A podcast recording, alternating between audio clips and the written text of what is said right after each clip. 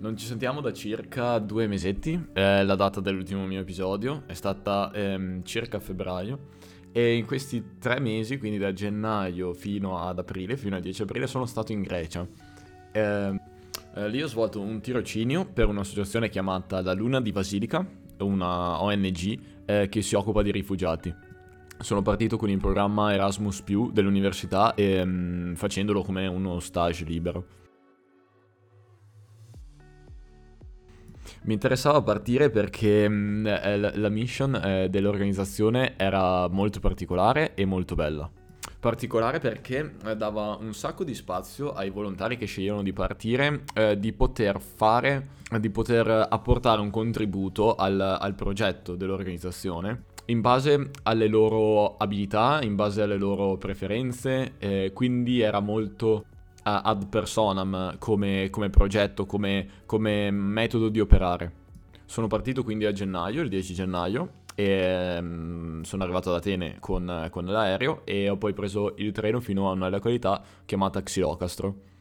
In questa località c'è la casa dei volontari, che ne ospita circa una dozzina. Però purtroppo appena sono arrivato, dopo il primo giorno di lavoro che ho fatto al centro, c'è stato un caso di Covid tra i volontari, per cui siamo rimasti fermi all'incirca 2 settimane e abbiamo fatto una quarantena di 2 settimane all'interno di questa casa, e quindi è stato un inizio un attimino atipico, diciamo, ecco, non me lo sarei aspettato. E come si dice, non tutti i mali vengono per nuocere, e quelle 2 settimane sostanzialmente mi sono servite come ponte tra la vita precedente, le abitudini precedenti e quelle che sarebbero state le mie abitudini nella mia vita per i prossimi 3 mesi sostanzialmente. Quindi sono riuscito a legare molto con i volontari nel periodo in cui siamo stati tutti a casa insieme, e in un certo senso è stato un periodo piuttosto piacevole, nonostante fosse molto stressante rimanere in casa tutto quel tempo senza poter fare, insomma, alcunché. In ogni caso, dopo queste insomma settimane di quarantena, il centro ha ricominciato a lavorare a pieno regime. Il centro si trova a Corinto, una città a circa 1 ora di distanza da Atene, nel Peloponneso. Nel periodo in cui sono arrivato io, all'interno del campo profughi di Corinto c'erano circa 800 persone, e circa altrettante erano detenute all'interno di un altro centro che prende il nome di Detention Center, che è esattamente adiacente al campo profughi, e lì appunto venivano detenuti quei migranti che commettevano degli illeciti. Sta di fatto che non si conosce molto di questi posti perché è vietato ovviamente l'ingresso a chi non è un'autorità che si occupa del detention center. Ma sentendo parlare alcuni ragazzi, alcune persone che sono state all'interno di questo detention center, lo descrivono come uno dei posti più aberranti che si possono immaginare.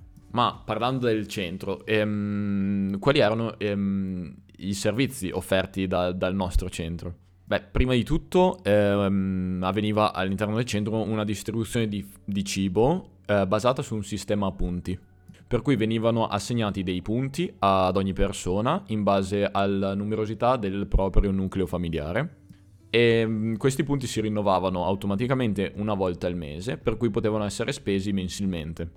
E i prodotti che si potevano acquistare erano i più vari, ed era tutta roba proveniente dall'Italia, quindi donata da cittadini italiani attraverso le spese solidali, che venivano poi inviate presso il magazzino dell'organizzazione attraverso dei tir organizzati sempre dall'organizzazione.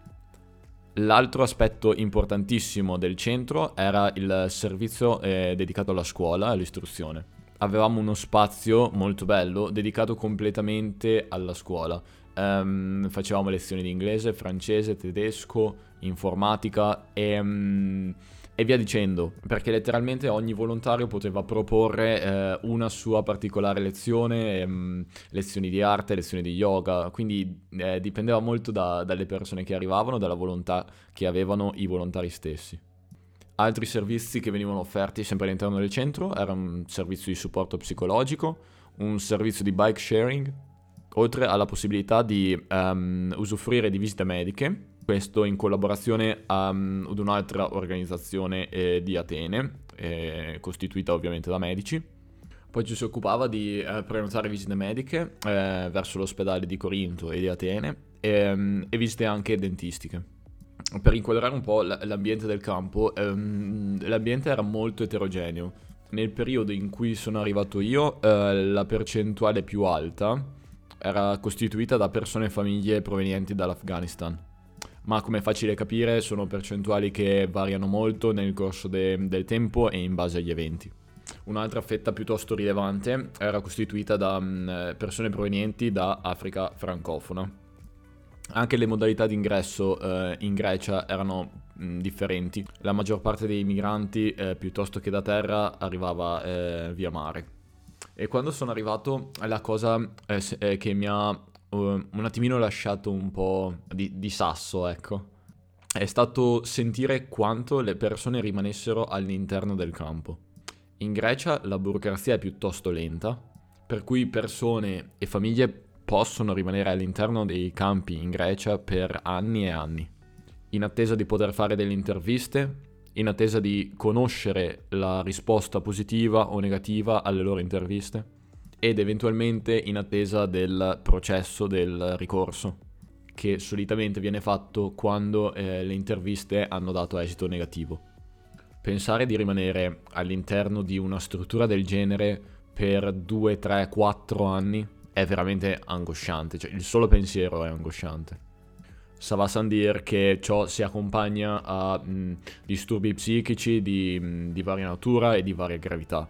Leggevo prima una ricerca del 2010 di Cittalia, che lascio giù in descrizione, che racconta come, mentre la prevalenza del disturbo post-traumatico da stress nella popolazione, tra virgolette, normale, tipica, oscilla tra l'1% e il 9%, nel caso di soggetti come rifugiati esposti a traumi considerati gravi, queste percentuali salgono fino ad arrivare al 50-60%.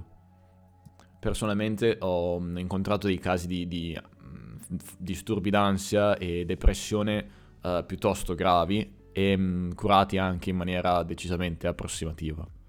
Ecco perché iniziative come per esempio può essere la scuola non sono utili soltanto dal punto di vista dell'informazione personale, dal punto di vista delle capacità, della comprensione per esempio di una lingua, ma sono essenziali soprattutto per costruire un ambiente protetto dove le persone si sentano valorizzate, dove possano tornare a sentirsi competenti, utili e valorizzate in qualcosa.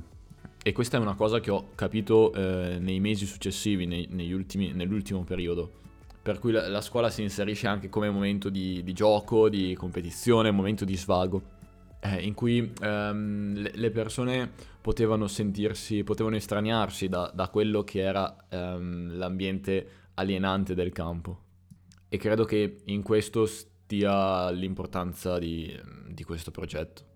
Per quanto invece riguarda me, che cosa ho fatto nel periodo in cui ero lì? Sostanzialmente mi sono occupato del magazzino, cioè dello stoccaggio delle merci, quindi principalmente cibo ma anche vestiti e prodotti per l'igiene.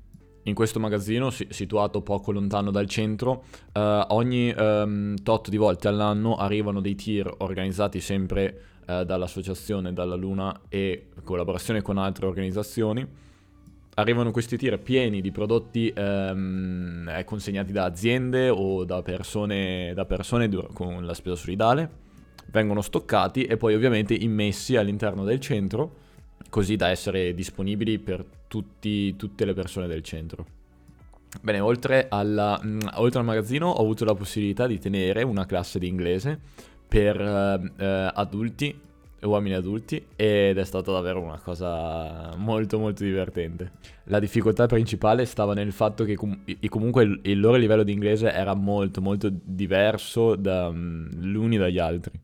Per cui la sfida era quella di creare delle lezioni che fossero, prima di tutto, interattive, perché lo scopo era anche quello dell'intrattenimento e dello svago, e in secondo luogo anche che funzionassero come veicolo di contenuti non troppo complessi per le persone che non avevano una gran base, diciamo, di inglese, ma nemmeno così tanto semplici, onde evitare che persone che conoscevano l'inglese, anche alcuni anche meglio di me, si annoiassero o perdessero, insomma, l'entusiasmo. E un'altra classe invece che ho avuto davvero il piacere di tenere nel periodo in cui sono stato lì è stata la sport class. Letteralmente una classe, un corso dedicato allo sport. La fortuna è stata quella di incontrare un ragazzo circa di 40 anni, immigrato, residente quindi all'interno del campo di Corinto, che nel suo passato era stato istruttore di box. Per cui, leggermente incuriosito da questo e anche divertito, gli ho chiesto se gentilmente gli andava di tenere lui qualche lezione. Per cui assieme ad altri volontari siamo andati in un centro commerciale, abbiamo comprato del materiale, qualche guantone, delle corde per saltare, delle bende. E così è partita la prima lezione di box, tenuta un giovedì alle 2:30 di pomeriggio. All'inizio letteralmente eravamo 2-3 volontari e altri 2-3 ragazzi che venivano insomma a lezione. Poi, credo, complice il bel tempo, complice la stagione che si stava aprendo, complice anche i gruppi WhatsApp e il passaparola, di settimana in settimana il numero delle persone che venivano, di ragazzi, ragazze anche, che venivano a frequentare le lezioni di box e aumentava sempre di più. Ovviamente con mia grandissima soddisfazione, nonché stupore. Per cui partendo da 2-3 persone siamo arrivati ad avere una classe di 14-15 ragazzi e ragazze che venivano ad imparare a tirare a box, che venivano a giocare a calcio, che venivano a giocare a basket, ed è stata una delle cose più incredibili a cui abbia mai potuto assistere. Devo essere sincero, qui è stata una delle mie soddisfazioni più grandi in assoluto. Ora questa sport class è portata avanti dai volontari che sono rimasti dopo di me e con quale mi sento ogni tot di tempo, mi aggiornano, mi mandano le foto ed è davvero piacevole vedere come questa iniziativa stia ancora andando avanti. Il rapporto che si è instaurato con loro, con i volontari, con i ragazzi è stato davvero incredibile, e anche il rapporto stesso che noi volontari avevamo con la coordinatrice, con Mina, tra l'altro intervistata nell'episodio precedente, era bellissimo.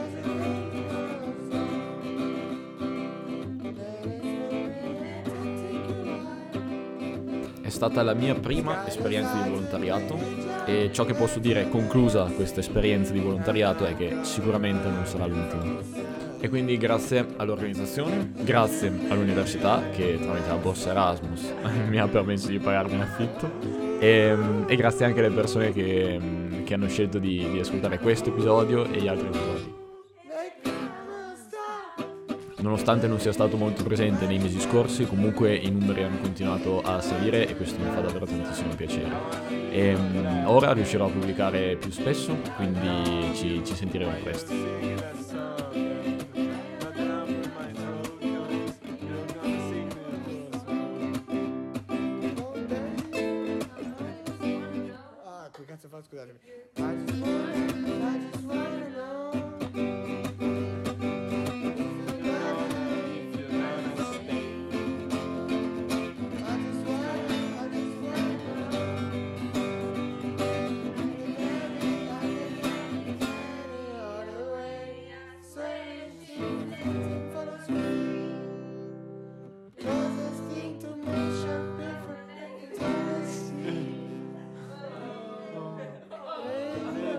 Running down to the left side, taking a right to the left side. I wanna be your left-hand man. I love you when you're singing that song.